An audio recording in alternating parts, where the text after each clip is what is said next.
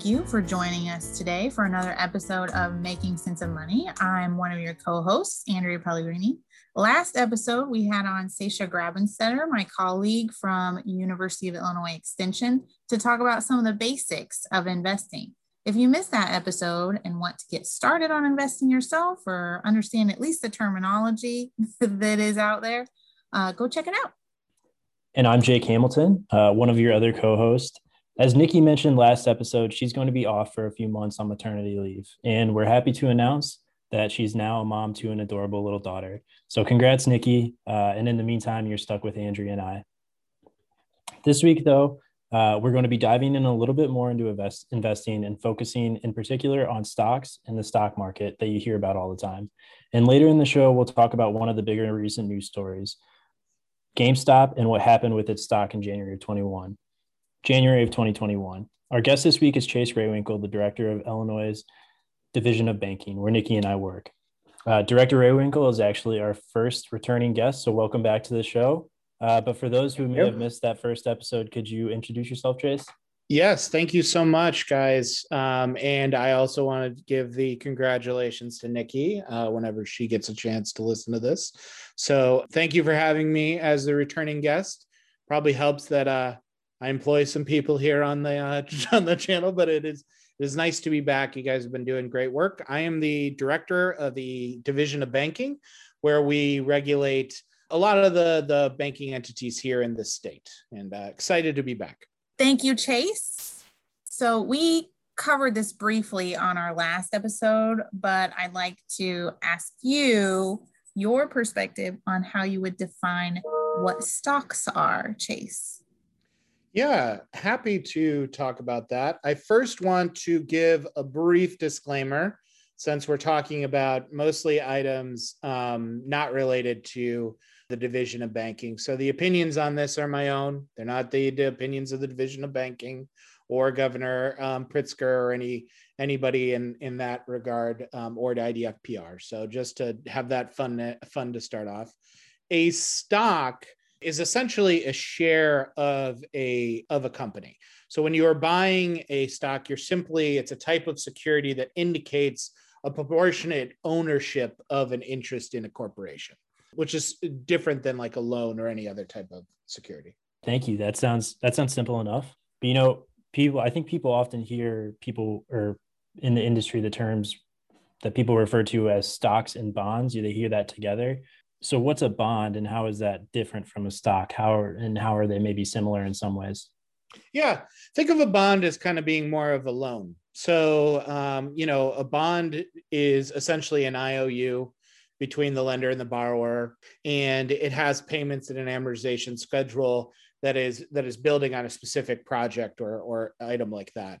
Um, a stock is exactly you know it it it has similar uh, aspects in that it, it is a security, but uh, a, bond, a stock itself uh, has the ability to have ownership. So it, it has that ownership stake within the company, and that gives you certain rights and authorities. Those rights can be given up, given on how you, how much stock you own or what negotiations you have. But that's the main difference between a bond and a stock.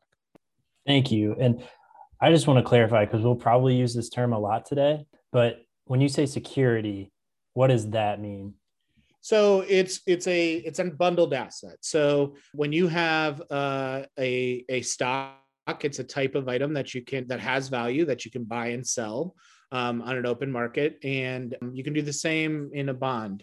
Those items are usually built within how most people interact with securities is not a, in anything other than their like retirement savings program or, or something maybe even student loan savings program where they have uh, different type of investment options that can be bought and sold at any given time. And uh, the, the there are stocks and there are bonds and there are other items as well. And uh, so that's you know generally what what a security is if it's helpful for our listeners, we are doing a webinar covering these terms, like just basically terms like securities, stocks, bonds. By the time this particular podcast comes out, it should be recorded and on the University of Illinois Student Money Management Center's YouTube page if you want to look it up.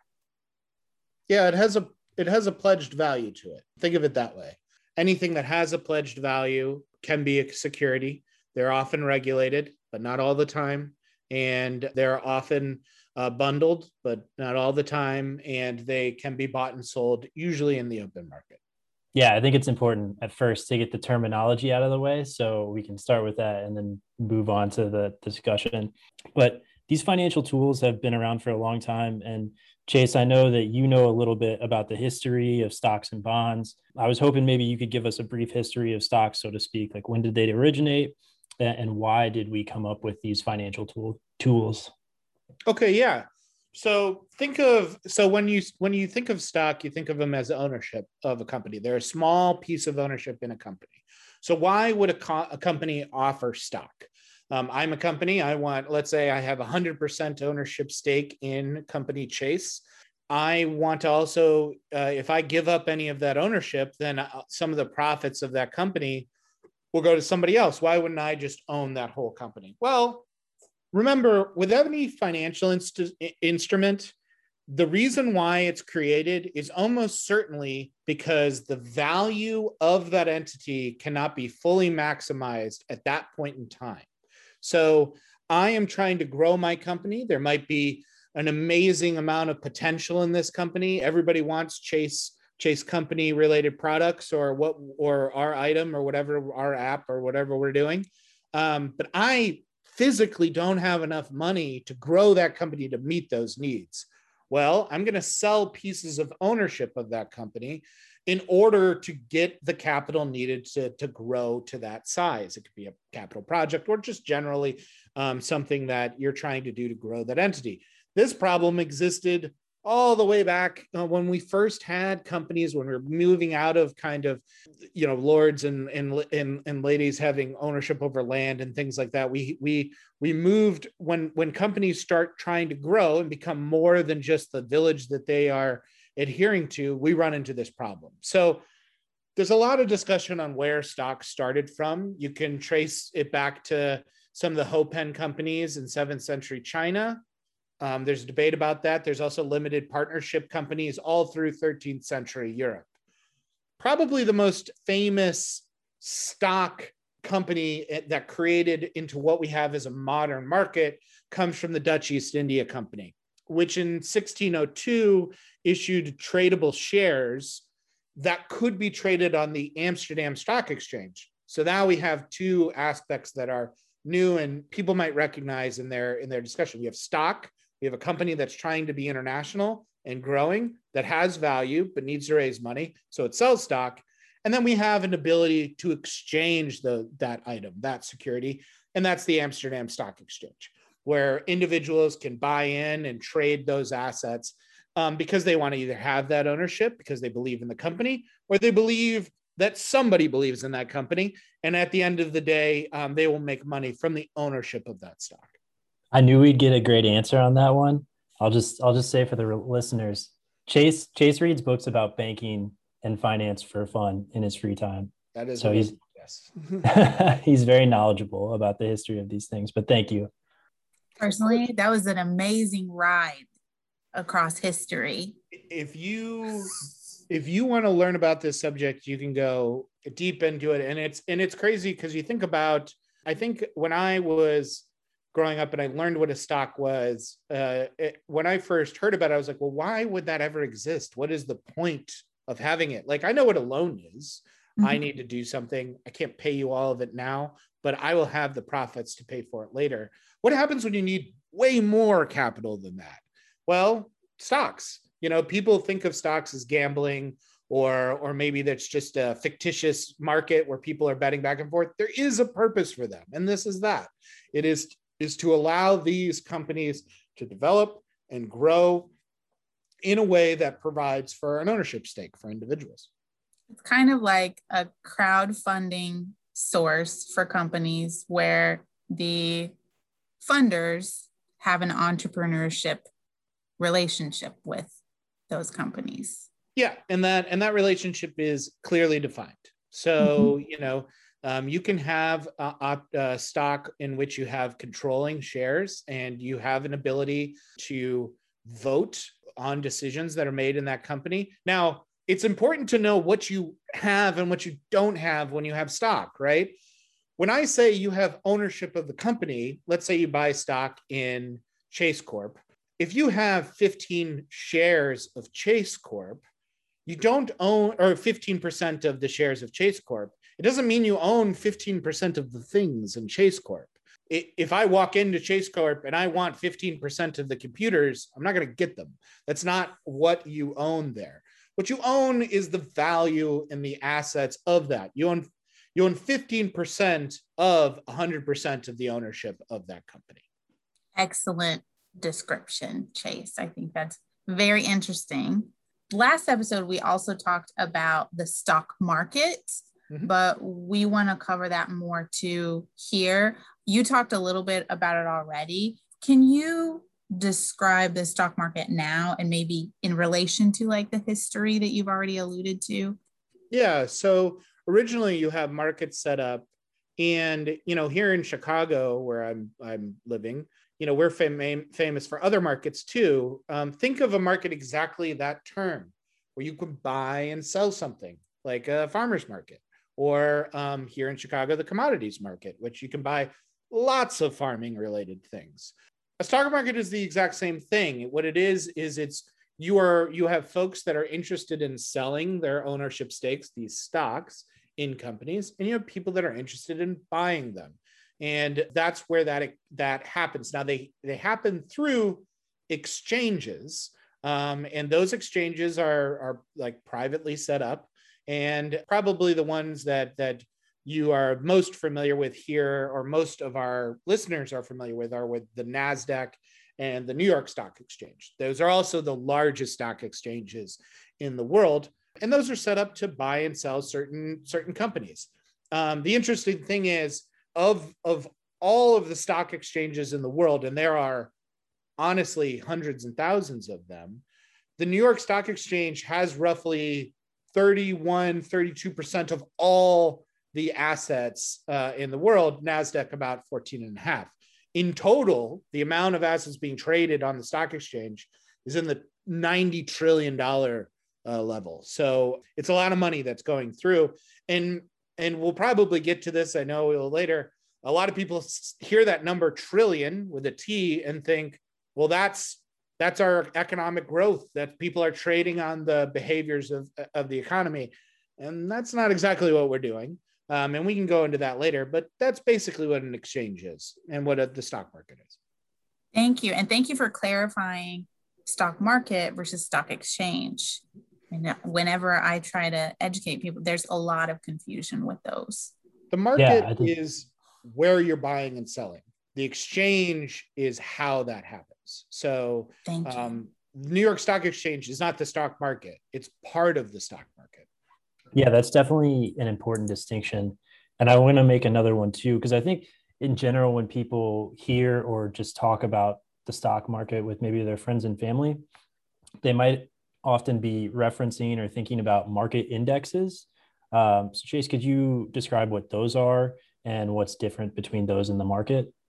Yeah, so a market index, like um, you might hear the S and P 500 or something like that, is a listing of specific companies that have some sort of shared item with them in order to capture something that the market is doing. So the S&P 500 is a collection of the 500 largest companies that can be traded on the major American stock exchanges. And so when you have when you're buying into those indexes, you're buying actually like a, a, basket, a suite, a tranche of all of those companies, those 500 companies.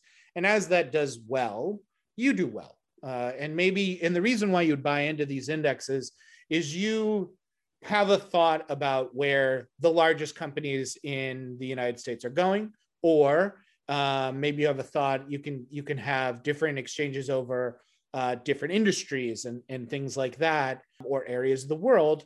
And and that will help you you have a thought on that that'll help you have an investment spread across a number of different companies. What i will say though is the reason why a lot of these indexes exist is to cut down on some volatility. If i own one share of a stock in a specific company my entire value of that stock is dictated by whatever happens to that company and whatever the market dictates is the value of that company. An index allows for having a larger spread on number of companies which pulls down the velocity of that investment. So there's not as many high and low variations. That's the theory. Theoretically in an index compared to an individual stock you you you have more of a sense an individual stock for an individual company is susceptible to whatever happens to that individual company. There's usually more volatility with that than having a basket of a lot of companies. It's like anything with volatility. You're taking essentially the average benefit of all of those entities. And therefore if that the general trend is upward you'll do better overall. If the general trend is downward you'll do worse overall a lot of things have to go right or go wrong for you to have um, dramatic changes in those index funds. But it does protect you from wild swings if you have some of those, you know, singular stocks. According to Investopedia, which right now feels like a close personal friend since we've been talking about investing so much lately, there's around 5,000 indexes in the US alone. That's obviously a lot. Are there any indexes that measure the entire market, not just the US? Any state specific ones, maybe? If you're trying to get um, the largest capture of remember with indexes they are they are a select amount of the companies that are traded at any given time in the world there are indexes like the wilshire 5000 that try to take a huge basket of companies um, and there are some that are on the world side to do that. Just know that there are some there are some companies that do get left out of that discussion that may be traded somewhere in the in the world.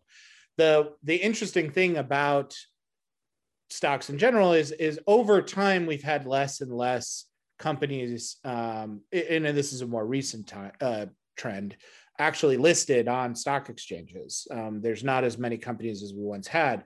The Wilshire 5000, if you think about it, it, it in its name, just as the S&P 500 is 500 companies, Wilshire 5000 should be 5,000 companies. It's not because there aren't 5,000 companies that are traded, uh, that are listed really. I mean, it's just about that amount, right around 6,000 in total. Um, and it's going down. And, and that are actually listed. So there's, I think, actually like 3,400 companies or something like that listed on the Wilshire 5000, even though you'd think it'd be 5,000. So yeah, there are large indexes um, that that are that people are familiar with, and then if you go to an investment professional, that they might have uh, in that suite um, that you might be uh, looking at.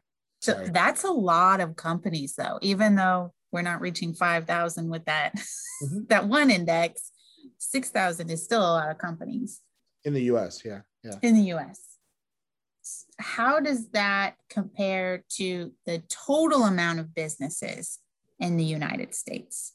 I'm glad you asked because this is where we get to why the stock market is not the economy. So you have you have let's say this 6,000 and that's a fluctuating number of listed companies and this tend to be your large companies there are over 30 million companies in the United States.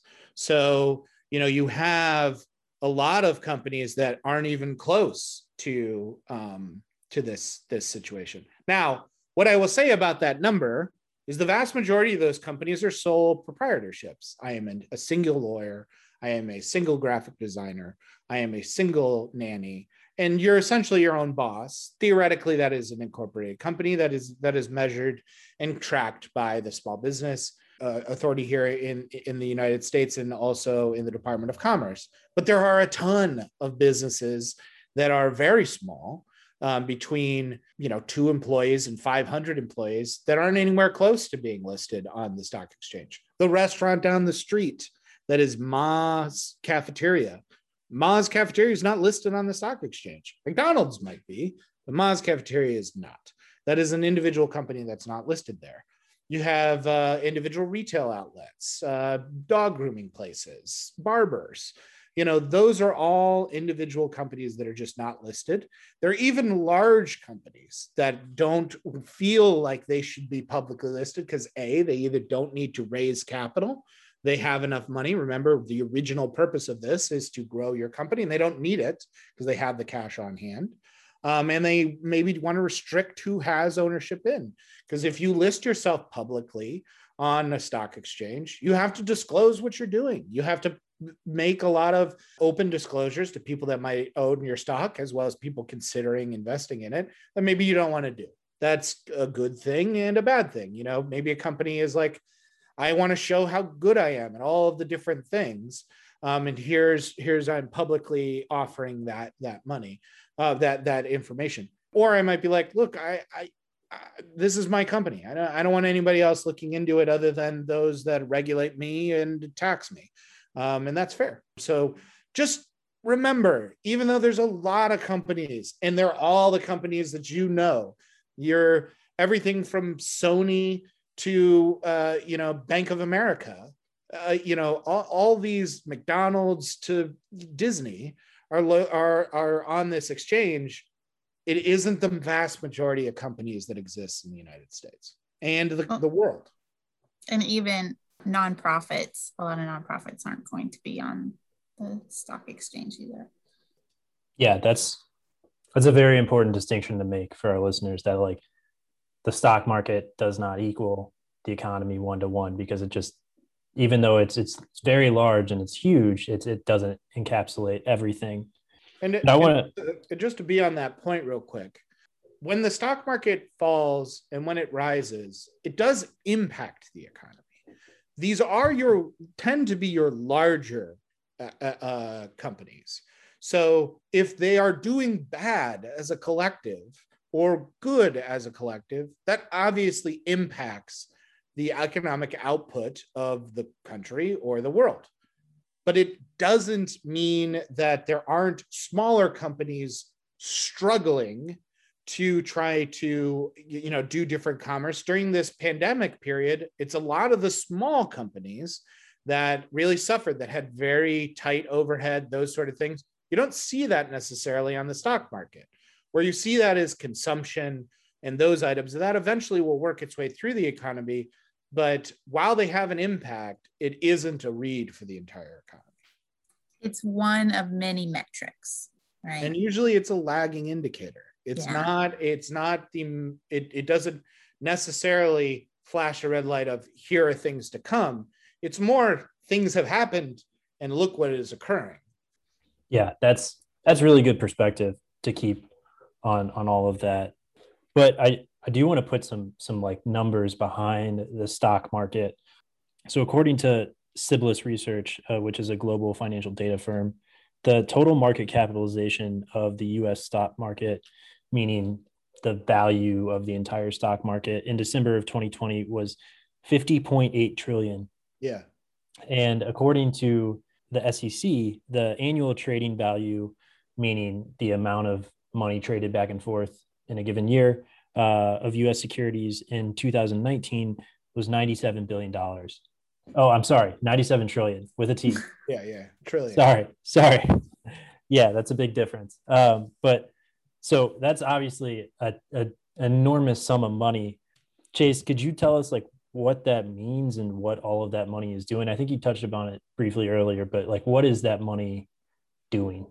So it is real money. People people have often argued that what is happening when you're trading back and forth on on stock is not necessarily a a uh, is not necessarily real money. You're you're trading back different paper, but think about what is is happening here. I have a position in a company, and I am selling it to somebody who would like to buy a position in that company. There is a real money transaction that is occurring there. I am making money from selling it. You are spending money from buying it. That is economic growth and in some ways. It's output at the very least. And so that money is capturing the general value of different entities at any given time when you're measuring those those entities. So that money is going to something.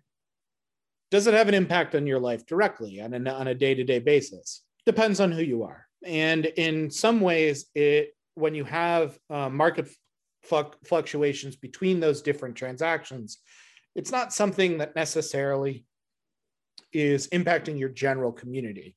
You don't, you might not have a McDonald's in your neighborhood, and decisions aren't being made on the corporate level for McDonald's due to the stock valuation that impact your neighborhood.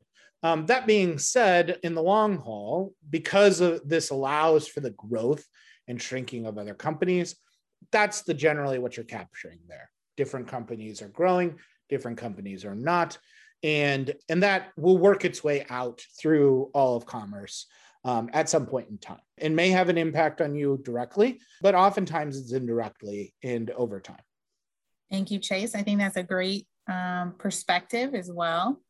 In the previous investing episode, we talked a little bit about the bull and the bear markets, but I'd like to ask you so, when people talk about the stock market going up or going down in value or money, quote, disappearing when the market is doing poorly, what does this mean?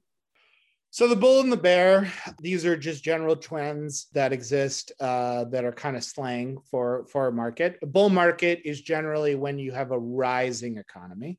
Um, bear market is the opposite uh, when it is receding. So, you know, when you're riding a bull economy, things are on the rise. It's great. Bear economy, you know, it's it's uh, more of a disaster people will often say generally you know what that means for individual stocks or individual asset classes or something like that. So you might have a bull market in tech companies or something like that. But in general when some, somebody says hey there's a bull market that means that generally the stock market is on the rise. And when they say there's a bear market it's on the decline. So that's usually um, how you how you judge that Thank you. Thank you. I think we should probably also ask a little bit about something that's been in the news a lot, since I know that you are very aware of what's going on, as well as the history of some of the stock market and financial mm-hmm. information out there in the world. So in January 2021, GameStop started getting a lot of attention in the media and even was the subject of a congressional hearing in the House Committee on Financial Services on January 28th. So we explained to our listeners what short selling is on our last episode, but Chase, could you break down what happened with GameStop stock since it's more recent and how short selling played a role in that?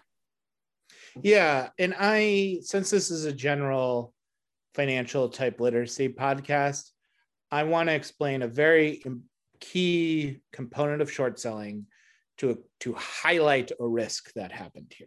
And I'm talking about this generally. I'm not talking about this in terms of GameStop. I'm just saying short selling. So when I buy a stock, and this is pretty um, obvious, the value that I have wrapped up in that stock is the amount that I purchased it for. So if I buy Chase stock at $1 and it rises to $50, but then it goes all the way down to $0. The amount of money that I have lost in that investment uh, that I realized is $1. I lost $1. Now, I could have sold it some point in time and made $50. Well, really $49. And that would have been great. But really, the amount that I put in risk, that I put on the table as a potentially risky item, was a dollar. That was my underlying investment. And until you realize the gain or loss, you haven't booked that entire valued win. There is some limitation, therefore, into the amount of money that I can lose by bet buying a stock. It is the amount that I purchased it for. That is not true with short selling. Short selling is the idea of I when I buy a stock, I'm buying it on the belief that the stock will rise in the future. When I short sell a stock, I'm thinking the opposite. I believe that the stock will fall in the future. How you do that is where you get into the risky aspect of short selling. So, I will usually when somebody short sells a stock, they borrow that stock with the understanding that when they to sell to you, you borrow to open, so you borrow that stock to utilize it, and you sell back that borrowing after a period of that contract to realize a gain or a loss when you believe the price will be lower. Therefore, you make the difference between what the price was when you took the position, let's say it's $50, and what you had to buy back on the market. Let's say the price fell to 25. Then I buy that, that new stock price for 25, make the borrow whole, and I've made that $25 spread in between. If if the stock price rises, if my bet is wrong, then I owe that amount. I have to make that whole. So let's say instead things went wrong and I uh, the price of the stock went to $75. Well, okay, so now I have to buy the 50, which I've already borrowed. I borrowed 50, so that value is even. Um, and then I owe an additional $25. So that's my loss, 25. And they're usually done on these margin accounts so that um, you you might be buying $10,000 worth of stock, but you actually have like 15,000 in there or 5,000 in there to make sure that if something happens on the wrong side, um, you can cover that, that rise in price if you were wrong. Here's the thing though. If you noticed in the beginning with stocks, you can only lose as much as you put in.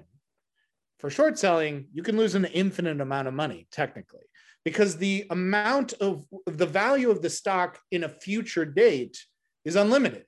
It could keep going up. It probably never happened, but like you could theoretically lose an untold amount of money in between that. And so I just want to caution people that are just interested in that subject that yes, people make a lot of money, especially hedge funds, off of short selling but it is a far riskier type of, of asset than it is, or practice really, not asset, than when you're just simply buying stock. You can make a lot of money in short selling, you can lose a lot of money too. So it's important to know those, those differences. GameStop, which I'm not going to take an opinion on GameStop either way. I'm just saying what happened to cause the situation that was in the news earlier was GameStop was a retail outlet, is a retail outlet for mostly video games and items like related to video games, things like that. And over time, retail outlets have um, gone down in value in the United States. On a general list, people might be familiar with Sears and their bankruptcy or Toys R Us and those sort of things.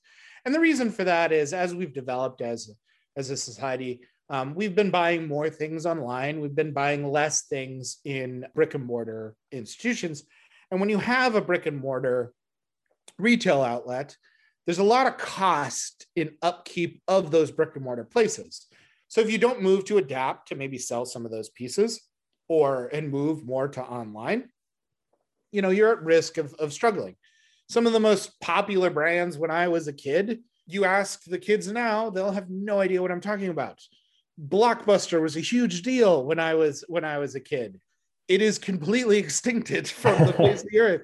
No one There's knows one. what talking about. There's yes, one there's, there's there's one. Yes, I, I mean it, it. It is it is it is something that happens with a lot of these retail outlets. So as such, a lot of folks were down on GameStop for that very reason, like they are with a m- number of items.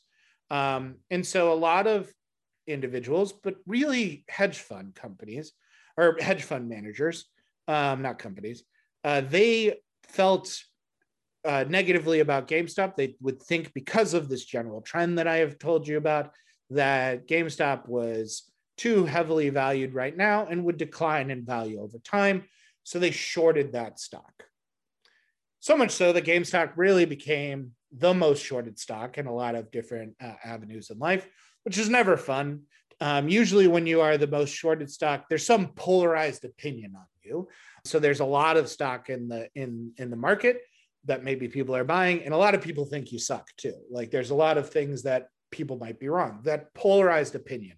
One of the most famous examples of this would be uh, GoPro. There were a lot of people that thought GoPro was a really great company because the thing they did people loved. But there was a lot of people that shorted GoPro. And the reason why was because they did one thing. And the general economic principle of doing one thing is this you make money as long as it's something that no one else can really make or have value in. It's usually called the toaster concept. You can you can make something if you're the only one that can produce a toaster, but everybody has a toaster. So if all you do is make a toaster, you're not going to make a lot of money because you can get a toaster anywhere.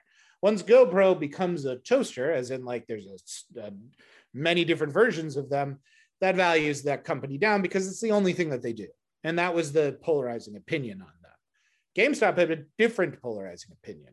You have folks that really believe that you that that company essentially should be bankrupt or close to bankruptcy and therefore they're short selling even though gamestop does a lot of things the thing they do is kind of going away in our society so that that was the general bet so flash to january you have a lot of entities uh, you have a lot of people that are involved in some of this that have a difference of opinion on GameStop. And let me explain how that happens in a normal short selling environment.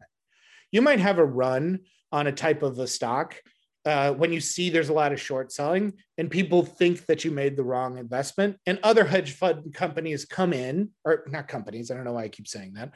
Another hedge fund comes in and says you're wrong about your short selling position.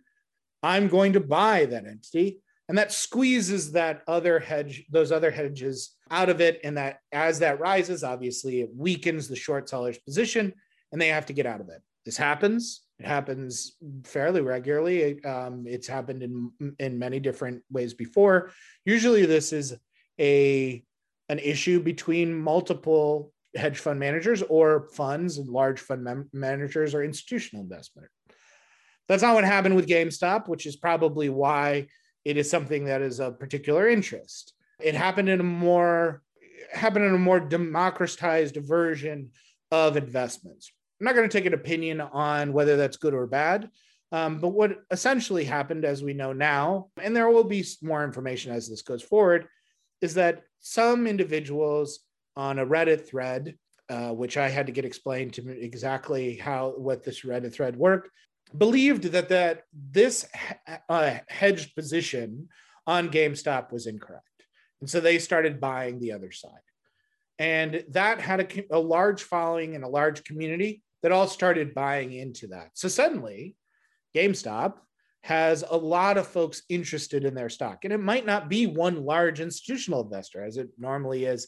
Large institutional investors going against each other. In this case, it's a lot of people going up against a hedged bet that squeezed the hedge position and that caused this sort of um, interesting situation where GameStop, which not a whole lot had changed in that company, um, suddenly had a lot of value and it pushed out these hedge fund positions. We can talk about whether or not why this became so dramatic for those hedge funds, in that normally when you're buying a stock, you can only buy as much stock as is available to be bought. You know, that's how you limit that purchase. But in terms of short selling, that's a little bit of a, a, a, malleable market because it's not like I'm buying something now, I'm borrowing an existing stock to make a bet later. So, really, there was a higher amount of short sellers, there was a higher percentage of short sales than there was actually stock available in the market, which causes this problem later on for when these hedge funds and the institutional investors try to unwind their position. And then we get to, um, you know, this discussion in front of Congress and, and things like that of why this happened, whether it was a good thing, uh, whether we need to add more regulation. And that's going to be an ongoing conversation. That that was an incredible breakdown of of what happened there. And I'll just be clear there is a lot more that happened there. And don't make, and I don't want it to be thought of as the little guys on Reddit beating the big guys on Wall Street. There is certainly some of that. There's also some big guys on Wall Street that took, saw the position of the Redditors and also took that position. It's not as clear as a picture as maybe it was reported at first blush, but it is an interesting scenario and it does tell us a lot about the market as a whole and whether or not this is something that we need to think about in terms of uh, if this is a good or bad thing. Yeah, absolutely, absolutely. Yeah, there is obviously a lot going on with it with this particular situation, and you kind of, I think you kind of touched on this in your explanation, but you know, it's not very common to see stocks shoot up like in value like GameStop did. You know, I think over the course of a few months, it went from a valuation of about $20 to in the thousands of dollars valuations. You mentioned the squeeze. Could is that like what makes GameStop so irregular? Is that it was squeezed to that extent?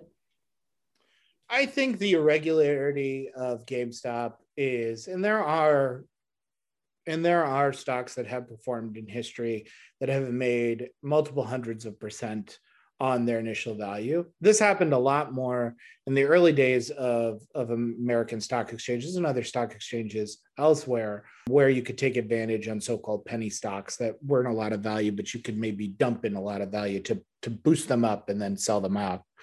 But the interesting thing about GameStop and why I think people are fascinated about it is is is that aspect of a lot of people pushing on one side against the hedge position of large hedge funds.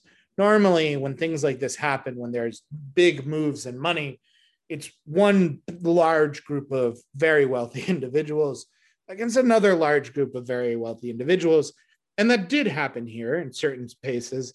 But as technology has developed and there's been more ways to get into the market and do day trading and things like that, it has made things like this more possible, where you have this perception that a lot of little guys, let's say, were able to beat the big guy on on a thing, and that that's kind of a, a rare scene in in how the stock market usually ro- rolls. That being said, like I said, that's not exactly what happened here, but that was the general perception. And I think that's why um, people were fascinated by this story.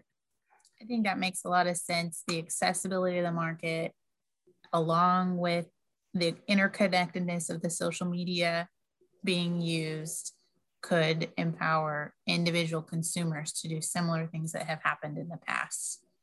So, can you, Chase, can you define institutional investors and, mm-hmm. and what you mean by that? Yeah, there's different market makers in in any market. And these are maybe there there are different classes of these. So you have people that are there are funds and individuals that are moving prices in, in items because of their buying and selling power.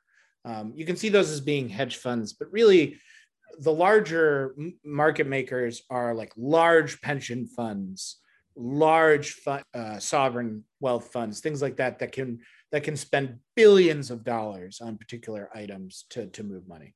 Then you have the brokers and the banks themselves that are making the purchase on behalf of that individual. And they have to trade off at the way to protect themselves from that bet and facilitate those trades require them to buy and sell things all the time to make them available. And those also those actions also dis- dictate changes on the on the market. So these these this is usually when you have a market maker or a, or something that is capable of having a huge impact on a market it's really just the size of money. So if you have somebody who is capable of making a large purchase or large expenditures that will dictate uh, you know kind of what you're seen as in in the market. Whereas me jace i don't have enough money to individually make a change in the in that sort of thing. Yeah i think that's important to touch on too is just the amount of money on when when people mention in, institutional investors they just mean like a, a large amount of money versus your average person who probably doesn't have that much capital that they can can put behind the behind the stock but I know, so this just happened obviously a short while ago. This was in January. We're just got into March now. And there was the congressional hearing on, on the 28th. Do you think, it, I don't know, Chase, uh, have there been any like next steps to come out of this situation or like are there going to be more hearings about this as we go forward? I think that that's an important thing to think about in this whole situation is what did we learn here and what are we going to continue to learn? Um, you know, I think a lot of people saw this as a David versus Goliath situation, and uh, David got one over on on Goliath. And in in certain ways, that that's true, and in certain ways, it's not. But it is starting this larger conversation, which I think is important about you know some of the companies that have led to the democratization of of sales that make it easier for people to day trade and, and have individual investment accounts um, you know what is the future going to look like for that type of industry? As well as you know what hedge funds do what short selling is and whether or not those entities which are traditionally less regulated than other places in the market whether they need to be regulated more or everything is fine. There's a good argument to be had that what happened with gamestop was okay and exactly how the market is supposed to behave. And then there's another argument that is in some ways of equal value that well, maybe we don't need this and we don't want to have this volatility in our markets. That conversation is going to unfold not in just the next couple of months or through one congressional hearing. It's going to happen over years. And as we have more people participating in this market directly as opposed to indirectly with your retirements and your pensions and, and all that stuff, you're going to have more scrutiny into this industry, an, an area that maybe doesn't hasn't had the most scrutiny um, throughout its, its entire history. It sounds like with all the attention that's happening, that there's a possibility that regulation could be introduced that may help consumers, individual consumers that are actively trading through these different apps that are make it more accessible, but it also could stifle some of the historical growth from the market. Obviously, none of us here are financial advisors. No, and that's important for everybody to know. Yes, none of us are financial advisors. I am an educator, and Chase and Jake are regulators. So I think we all have a, a vested interest in consumer advocacy. And I think that's part of the reason why we're we're interested in providing investment education. If you do want to to reach out to someone, you should reach out to a financial professional to buy and sell these types of products if that's something that you're interested in. Yep, and I would and I would argue you should do your research there. Um, there are a lot of different types of investors and financial advisors that have different responsibilities. So it's it's important to make sure that you know what you know what what you what you have gotten yourself into. I actually did a webinar with University of Illinois Extension on how to choose a financial professional a couple years ago. Again, on our YouTube channel is recorded for IL student money. If you want to check it out, that explains the differences between those types of financial professionals and questions to ask and licensing to look up, like on IDFPR's website when you're legitimizing those types of people. So yeah, we Andrew, you just mentioned, you know, consumer advocacy. And we've talked, Chase has talked, you know, about how situations like this can can pose risks to individual uh, investors as well as the institutional ones. So, and, and Chase, you've mentioned day trading um, on these on these newer apps. How is that different from, say, someone who only has money in the stock market via their retirement fund or a college savings plan? Uh, almost no one has uh, a retirement fund that's purely based on stocks or or or student owned services. Usually, usually, when you're saving for college or you're saving for retirement through, like let's say, a pension or some sort of college savings 529 account, it's it's a basket of a couple of different investment items, and some of them will be stocks, and some of it will be bonds. A day trader is somebody who is investing in specific stocks, taking specific positions, and is monitoring very different changes every day in, in the changes in the, in the market. They're taking positions based on research that they have done or have been given um, because they believe in, in something that is happening. That's not what's happening when you're investing in your retirement or you're or or college uh, uh, because through the traditional um, instruments because those are usually more meant for you to invest in them not check every day but you know every few months or even every year uh, so that you kind of generally understand the trend. They're long investments. Day trading might be a shorter position um, because they think a specific thing is going to happen. Um, and that's really the difference. Thank you. Yeah, that I think that's like important to to we covered it a little bit in our last episode on investing and like the different amount of risk that people are comfortable with. But I think that is important to distinct. You know, investing is not, you know, one size fits all. Um, there's lots of different ways to do it. All of this is a lot to consider. And obviously, we don't want to scare any of our users off of potentially investing. As we discussed in our previous episode, investing does involve a certain degree of risk, which we discussed at length. And you should gauge that risk before you consider investing. But there are obviously benefits to investing, like the time value of money and compound interest.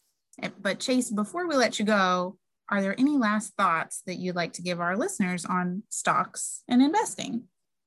Yeah, I think um, a lot of people uh, saw the GameStop thing or see other changes in the stock market and really want to know how people got made money off of that or how people lost money. And it can be kind of an interesting thing because it, it looks like a maybe a game like you would see in a casino or something. Just it's good to know where stock come from from its point and the people that are making these bets on either side or make taking these positions, which is a better way of putting it, what research they have done, why they are making those decisions, and how that impacts you.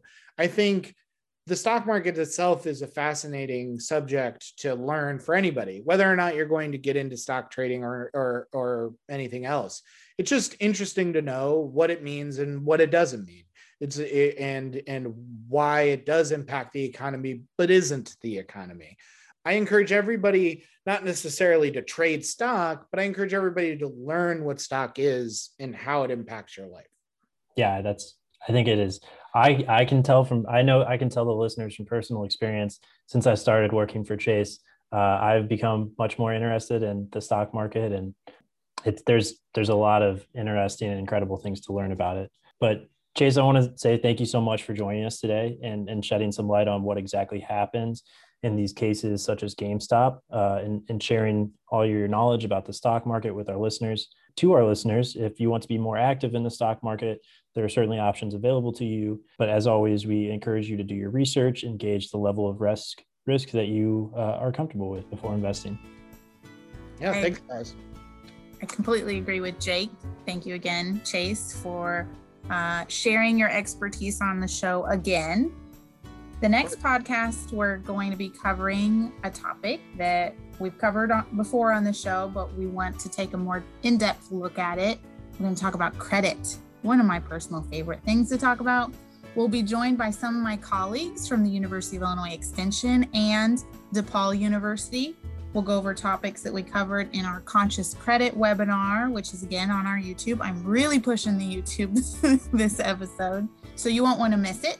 And as always, be sure to like and subscribe to the show on Apple Podcasts or Google Play. And we'll see you next time. Thank you.